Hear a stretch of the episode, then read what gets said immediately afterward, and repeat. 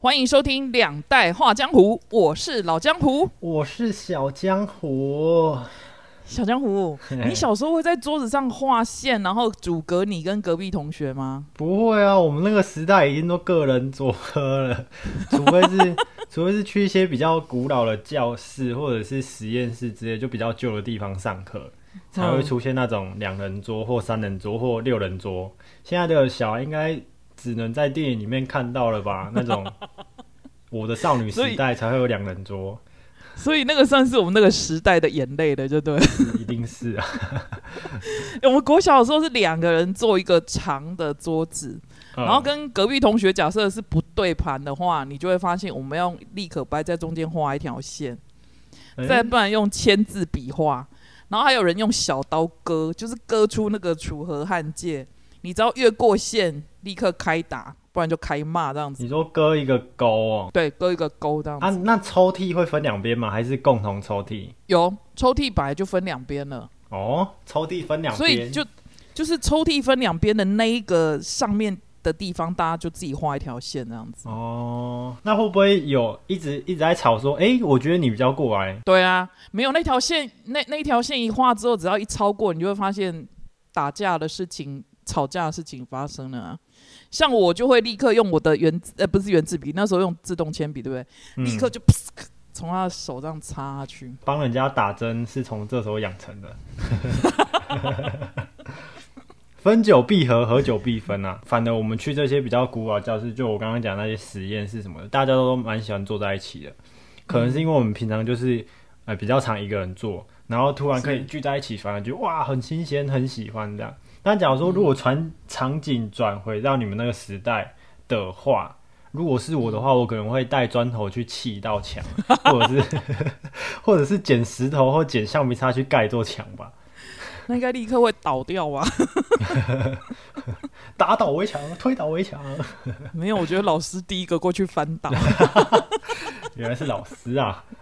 没有，现在其实已经没这个问题，因为发现现在因为疫情，大家还自动盖那个透明的那一种，哦，对啊，透明隔板、亚克力板那些啊，哦，对，你有没有发现，像我们读书的时期，彼此划分那个楚河汉界是看得到的，就大家画那一条线的，是很分明的，嗯，喜好也有分明。然后没有隐藏，对吗？哈，可是你有没有发现进职场之后，那一条职场的楚河汉界是在心里面的？哎，不太懂哎，愿闻其详。因为小江湖也刚做第一份工作，而且我我的意我的意思，比如说这个同事平常跟你就是啊，就是都是嘻嘻哈哈的，或者是都非常友善的，可是实际上他们或许就是哎。我觉得你就是分哪一类，你在我心中你就是哪一类的人，你或者是你是哪一个派别的人，就明明你可能对你有时候你或许什么事情都没有做，可是你硬生生被分了派别。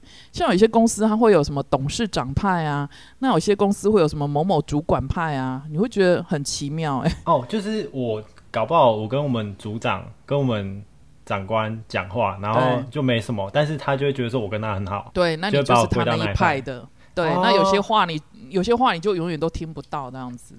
哦，他就会觉得说，我跟我讲，我就会去跟他讲，对对他不利之之类的之类的，是那条线就不见了。在我身边的人有发生过，然后真的还蛮惨的，因为他也没有特别做什么动作，他就是日常的工作跟一些长官啊或者什么讲过话，然后就被归类成哦，他跟他很好。但是根本就只是讲过话而已，然后他之后就很多事情就听不到了，就真的好像被忽略。这就是对，这就是职场很妙的一些点呢。天哪！然后我们从职场，我们从职场讲完之后，我们回归回归家庭来讲一下人类跟人类之间。像我们签订完所谓的结婚契约之后，你会发现两性之间也会划线哦。现在比较适合讲伴侣啦，可能不是两性。哦，伴伴侣伴侣，可能有男生跟男生，女生跟女生，那就就看那两个人要多开放尊重咯。因为我也在网络上看过很 open 的会交换啊之类的，但是也有也有遇过管很严的，就是可能出门都要写报告书啊，然后回来要写结案报告，这也是有遇过。哦，我我觉得对有一些人来讲，或许像你讲的，有些人比如说他跟女同事讲讲暧昧的语言是 OK 的，然后跟比如说很很很很多人很多男生爱讲什么干妹妹，比如说哎跟干妹妹去吃姜母鸭也是可以的，这些都没有算越界。嗯，但是如果是一男一女单独出门呢，很多人就会觉得，哎，这到底有没有越界呢？嗯，修蛋子嘞。我觉得，我觉得讲暧昧话要看那个人的个性。如果那个人是很常开玩笑，或者他就是很爱开玩笑居多的话，我觉得是没差。但是假如说他是一个很多情的人，就是我一看就知道他是那种爱爱胜哎，那我就我就觉得不行，不能常常讲暧昧话。但重点还是要看他的伴侣能不能接受。如果能接受，哦，能接受的应该是能接受了，不能接受应该就很痛苦。对啊，你刚刚讲吃个姜母鸭，我觉得是还好，就吃个饭呢。啊，吃个饭，如果又去哪里的话，可能又又要再 再看一下。那如果单独出门的话，我觉得要看认识多久，然后怎么认识的，或要干嘛。哎、这一题这一题其实很适合问你哎，因为你的女伴是天蝎座啊，管很严吗？你你需要打卡吗？不用啊，但不是、用这样。但是我觉得我们是互相信任，就是我去哪里我会跟他讲，哦然后他去哪里也会跟我讲，但是我们不会当那个调查局的 FBI 一直跟踪啊，或者是什么什么的。就我们要不要回头一下呢？蛮蛮我我现在自己关在一个小房间，我被关紧闭。好啦，你会发现很很好玩的是，其实婚婚姻在法律上它是契约的关系、是所以随时是可以解约的，就离婚这样子。是没错，尤其是现代的人生活跟以前古代的人比，又更丰富精彩了一些嘛，对不对？嗯而且诱惑多，压力大，道德感也不需不像以前儒家的时期，所以要跨越那条线，不是只有心理而已耶。是想挂就挂啊，有些人对不对？哎、你说有些人怎样？没有啊，你讲啊，我我看到你讲你要讲的，我就忘了我要讲什么。哦，我是现在就想跨就跨啊，啊，没办法啊，嗯。我就不想结婚，父母一直叫我结婚啊，没办法、啊，嗯。社会舆论叫我结婚啊，但我还想玩，但是没办法啊，没办法、啊，他就引诱我啊，我也不想啊，就没办法我我，前阵我前次听我前次听到一个很潮的词，很新的词，叫做族婚，哦就是两个人从这场婚姻里面毕业了，然后没有离婚。这是这是那个当事人跟我提供的那个资讯。他说我们就是不离婚，但是我们可以各自过各自的生活，还是住在一起那样子，然后可以自己去找自己要呃交往或者是玩的朋友或啊伴侣。笑死！那一开始干嘛结婚？让户政事务所的叔叔阿姨白忙两场，哎，要要结婚又要，然后可能浪就浪费社会资源啊，但是有可能可以帮到婚礼产业第二次，就结第二次婚可以吗？对我就是建议他，我说那假设要这样的话，你可以办一场族婚典礼，就告诉所有亲朋好友你们族婚了那样子。那族婚之后可不可以再结婚？这样就可以办第三次。我再我我再我再我再跟那位那个人建议一下。我是觉得族婚可以办个告别式，哎，就是不是 不是办什么族婚什么的，就办个告别式啊，就可以促进另外一种产业，就专门族婚告别式这这样。这是真的，这是真的，真的。你有没有发现，讲到这里，刚才那么多越线的事情，最令人困扰就是我们现在讲的这种两性之间或者伴侣之间的、啊。这个线是最难搞的。这个一直这个一直都是千古以来的大难题啊，因为要互相信任这件事情真的蛮蛮看人的。我不知道有没有要看星座啦，但是我觉得是蛮看人的，就看这两个人能不能够互相的相信对方，因为感情就是相信啊，你刚才说信仰算了。也是可以这样说啦。接下来我们来扩大了，我们来扩大，我们来讲讲社会在阶级里面画的线。哦，虽然虽然我们常常讲说我们活在自由、民主、平等的世界，对不对？哈，是可是你有没有发现，我们常常还是彼此在彼此之间画出阶级的线？哦比，如说最简单的，像我或是爸爸妈妈们会跟小孩最常讲的话，就是说：“哎、你要用功读书啊，不然你以后会从事什么什么什么行业啊。”其实另业另类的，就是在歧视这样子的职业了。啊，我也会这样哎、我也会叫他们多读书。而且常常我们都会讲说，我们是不是歧视这个职业？然后又为了不要有这种罪恶感，又会追加几句话，就是说：“哎、我们不是看不起这样的职业，只是我们要让你知道说，你能做那样的体力活吗？”嗯嗯嗯嗯，所以像我自己就时不时的会对那种不积极读书的小孩，还是容易放弃面对挑战的小孩讲这种话。但是这样的说法其实不自觉的在划线的，可是嗯它又是一个很残酷的事实。没错没错。嗯身为大家口中的某某某职业的一员，我啦，什么东啊？我想我有资格发表我的看法了，应该是这样。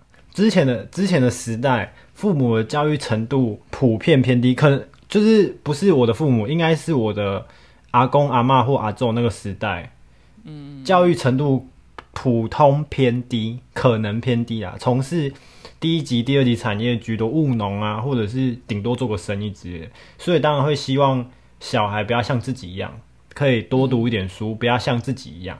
但是我觉得他们会讲这个话的原因，是因为你读书才有机会去选择，没错，因为他们就是这一句就对了。因为他们没有读书，所以他们只能做没有文字相关的呃的工作。我是这样想啊，所以我觉得我们应该要这样跟孩子说，就是读书跟接受教育是增广你的视野，然后去了解自己喜欢什么，或者是你想做什么，或者是训练自己思考的能力跟面对世界的能力。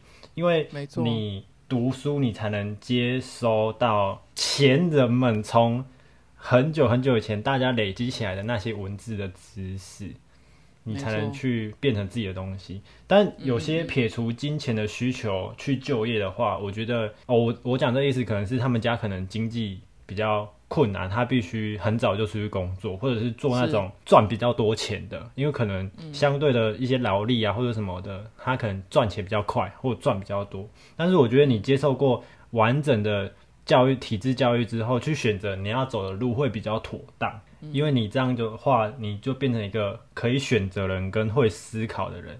就是没读书不等于要去做工、去当兵、去种田、去搬运当搬运工或出工等等。但是你有读书，也不是不能去搬砖、做投注、做木工等等的。没错，所以基本上来讲的话，就是说，我会建议啊，假设你是像你刚才讲的，因为家庭的因素，你没办法接受教育，你就去做这样的工作。我觉得最后你累积了一点点的财富之后，再回来读书，对，还是可以回过来读书。我也觉得可以这样，因为我觉得读书真的对自己很有帮助。它是没错整个。训练你一套你自己的想方法的想想事情的方法。但是原则上，我们要跟现在的孩子说，我们还是希望跟他们讲说，多读一点书，你的选择性，就像你刚才一开始讲的，你的选择性还是会多一点。是啊，但是相对的，你少读了一点，比别人少读了一点，或者是你就放弃的话，你的选择性相对真的就少了一点。嗯所以最终还是看个人的选择啊，因为并不是真的每个人适合，就是一路这样一直读上去。所以在，对有些人来讲很痛苦。我的话是读到大学，我觉得我有需要再读研究所，但是可能有些人会想说直接读满研究所，就可能我的想法又跟别人不一样，就看你怎么想。我记得我给你的建议是，我觉得你可以工作，然后看一下你欠缺什么，再回过头去。我也是这样想。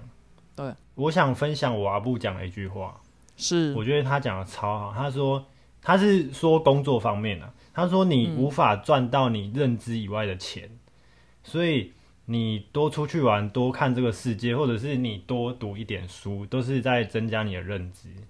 没错。对，接下来我们来讲讲国家在边境筑墙这道线这条啊线。你知道欧盟成立的宗旨吗？有我知道，我特别去 Google，旨谢在创造共同市场，取消会员国间的关税，促进会员国间的劳力、商品、资金、服务的自由流通。没错，简单的来讲，就是欧盟他们希冀，他们希望可以从经济还有货币的同盟走向未来是政治同盟。哎，可是你有没有发现，在欧债危机跟后来的英国脱欧这些事件，你看得出来，小至个人，大到国与国之间，真的有所谓的合作同盟吗？没有。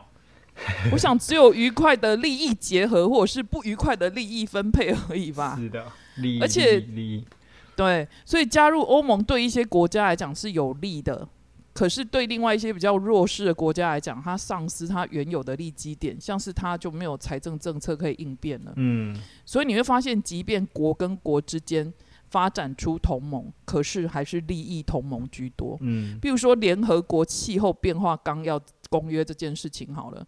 遇到大量温室排放气体的国家，说到要签那个什么京都议定书的，有些签了，明显办不到。就是他签的时候很冲动，他就签了，可是他办不到。然后有些国家，我不就不讲哪一个大国了，他签了之后，他签了之后没有送件呢，没有送件呢，好玩吧？哦，就是有拍到他签了，但是后来没送这样。他没有送件，对，哦所以一个 游戏规则虽然定出来，可是大家各有各自的标准跟界限，就是经济提升大于环境保护嘛。你们这些人类然后地球就被玩完了，全剧终。是，哎、我们来讲一下川普那时候在任盖的那一道美墨围墙，好不好？现在还你知道？川，嗯、我我在想还在，但是我在想，不知道有没有我没有盖完，我不知道，嗯因为毕竟最后经济掉下来这样子嘛。我觉得川普的用意是要阻止违法的移民。嗯，以免来抢美国的工作，或者是来造成社会问题。他讲的很难听，对不对？而且，其实这一些从墨西哥来的人，他们是愿意从事比较辛苦工作的一群人哦。嗯，可是，我想请大家观察最近的新闻，川普盖的这一道实质的围墙，或许在半导体开始深耕美国之后，会无形的开始倾倒，没有哎，用。哎，毕竟他们需要墨西哥的劳工。哦，来实现更多让科技业回美设厂的人力需求，而且？这些而且这些人力需求都是比较低支出的人力需求，所以最最终还是利益算计啊。嗯，真的。那这个议题很有趣啊。嗯这个有可能是美国不美墨西哥的就业市场不足导致人口外移，然后美国在地的人觉得自己配得更高的薪资跟轻松一点的工作，这两个事情就产生一个连结，嗯然后赚钱。赚钱就是收入减掉成本嘛，然后收入不变，成本越低，当然利润越高。如果是我，我当然一定请墨西哥的啊、就跟台湾有些有些工厂都很喜欢请泰国的或者是越南的，我觉得道理好像差不多。呃，哇你讲到这里，我突然好想穿插讲一个笑话哦。请说，我们以前在工厂上班的时候，有一个师傅啊，是就 A A 师傅跟 B 师傅说：“哎、你早上去斗啊？”然后 B 师傅就跟他说：“我去吃泰国料理啊，所以不在家这样子。”嗯，然后 A 师傅就说：“干嘛花钱去吃泰国料理啊？叫工厂的那个 C 帮你煮就好了、啊。”然后我就在旁边，我想说为什么要叫那个某某 C 帮他煮？然后 A 师傅就说：“因为 C 是泰国来的，他哦，煮的就是泰国料。泰国的对啊，正宗泰国料理。泰国叫那个泰国的煮那个，对啊，煮料理给你吃就好，干嘛还去吃什么泰国料理？浪费钱。来啦，我我们来谈谈两岸的界限好了。小明的阿妈来过之后啊，当然也有人说根本跟阿妈没有什么关系。嗯，共机扰台的次数很积极哦，而且嗯跨越中线也跨得很积极。我哦，们可以继续歌舞升平吗？我们可以只关心年底选举吗？我觉得政府感觉要露出一点魄力来，要端出方案。而且接下来那个美国参议院外交委员会又排审一个叫《台湾政策法》，我我们要哦开始关心之后的效应，究竟是让海峡中线更模糊，还是那条线根本自此就消失了？我觉得中国是想让消让它消失，那美国的话嗯可能是模糊吧，就是好像有又好像没有这样，对他们来讲嗯应该会比较好。但现在有没有那条线根本没差？中国想让它消失，现在整天晴门打吼，飞机好像当他家在这样飞，战机啦，不是客机啊。啊，现在美国的方向我认为还蛮明确，就是中国是中国，台湾是台湾，但是他们在表面上绝对不能这样讲，所以我觉得这样蛮好的。中国目前不敢打台湾，嗯，好像也不错。选举要到了，可能会有一些政治人物会拿两岸的议题出来吵，然后我觉得刚好可以用这个时机去检视你有兴趣的候选人，或者是你们那个选区的候选人的知识跟背景，反正就是去选你看的过去的那个人就对了。我怎么觉得你要去练习一下那个打靶了？打靶什么意思？不用啦，就不敢加入加入那个什么黑熊部队是？要、不然你回来，你先教你先教我怎么打靶。打靶，打靶，我不会被抓去关吗？违反枪炮弹药用我们可以用那一种弹弓还是什么东西练习呀起码要枪学会？怎么瞄，对啊，哦学会怎么瞄准吧。对啊，六发中啊子弹。讲完两岸，我们最后当然要来谈谈外太空，哦，人跟天的界限。天，人类还没有登。上太空的时候，只是仰望星空而已，对不对？哈。可是如今我们不但上了太空了，还把整个地球外围都发射了人造卫星。天哪，你知道目前有效运作的人造卫星有多少颗吗？有三千多颗，这么，多，还没有包括已经在上面无效运作的那些太空垃圾量更多。嗯，然后你更不用讲那个 SpaceX，他们打算发射到三万颗上去，最近吗？就没有，他们陆陆续续打算发射三万颗上去。好多、哦，所以，我们人类用漫天的卫星铺天盖地的围住地球，遮盖天际。优点是未来的通讯不用依靠基地台嘛，哈，嗯，然后不用依靠电线那些东西。可是我们跟地球那条线何时跨越，代价又会是什么呢？人类灭亡，全剧终，什么跟地球脱离界限。现在现在发现可以直接用的行星，就是很很接近、很接近地球那种绿绿的有水的啊。就我很常嗯看 FB 什么新闻都会跳出来，那种都在超级远的地方，我我看都不用看，直接先看留言，然后网友就会说那个很远，去早就不知道要几千几百年了这样。啊，马斯克也说了、啊，如果现在要去用火星，是非常是需要非常非常努力开发，而且是极重度开发才能使用。就也不是说什么可以直接去就直接生活什么，也是很麻烦。所以大家麻烦好好爱护地球吧。天哪，现在整个外太空都是垃圾，我光想都超可怕。超可怕的啊！我之前看那个瓦力，好像就有一幕是他们那个飞到外太空，然后整个看过去，整个都是那种卫星垃圾啊什么的，就整个盖住，整个就天哪！嗯，但是最近有一个最近很夯，然后 iPhone 十四也有出来那种低轨卫星，可能之后通讯这个变很方便，大家可以多关注。突然话题拉很快，我们快要变财经台了。我告诉你，低轨卫星跟金融股，我去年就清掉了、欸。Hey, you cross the line，我们下次再见，拜拜。拜。